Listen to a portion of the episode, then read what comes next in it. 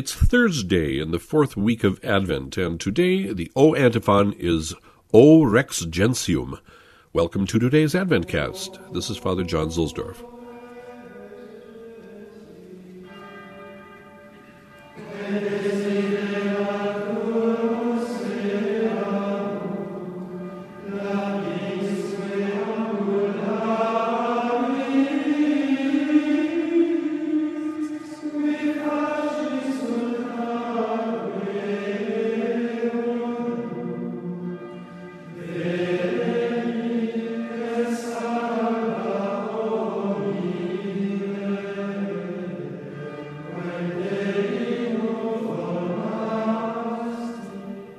From From Advent to Epiphany by Father Patrick Troadec.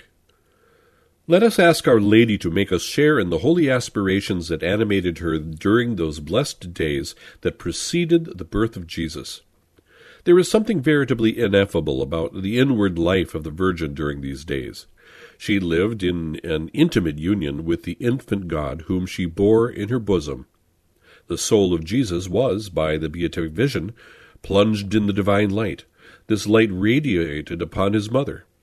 In the sight of the angels, Mary truly appeared as a woman clothed with the sun, all irradiated with heavenly brightness, all shining with the light of her Son. Her feelings indeed reached the level of her faith.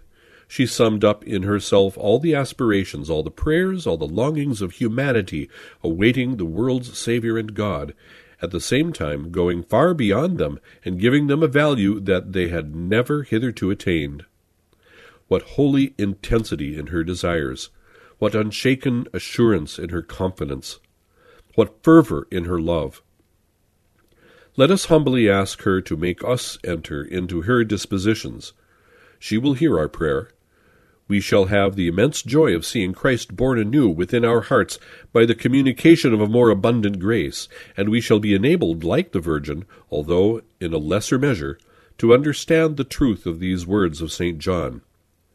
And the Word was made flesh, and dwelt among us, and we saw his glory, full of grace and truth, and of his fullness we have all received, and grace for grace.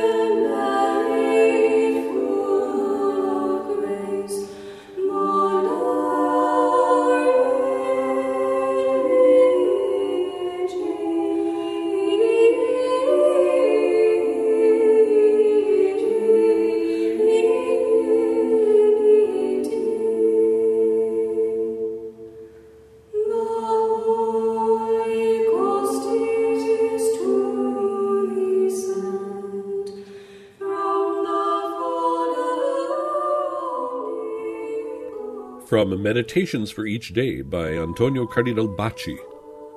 Men are normally judged by their actions and by the degree of external success which they have achieved. God, however, judges them by their intentions and by their internal dispositions. It is futile, and may even be dangerous, to accomplish great things and to attract the attention and applause of men, unless we have first of all learned the lesson which the infant Jesus teaches us in the manger. In other words, we must be humble, and must seek God rather than ourselves in all our thoughts, desires, and actions. If our actions are to be genuinely pleasing to God, however, they must originate in an interior life of dedication to God and of complete harmony with His will. If this is lacking, everything is lacking. Without this interior life of grace and love, we are as sounding brass or a tinkling cymbal, and our actions are valueless in the sight of God.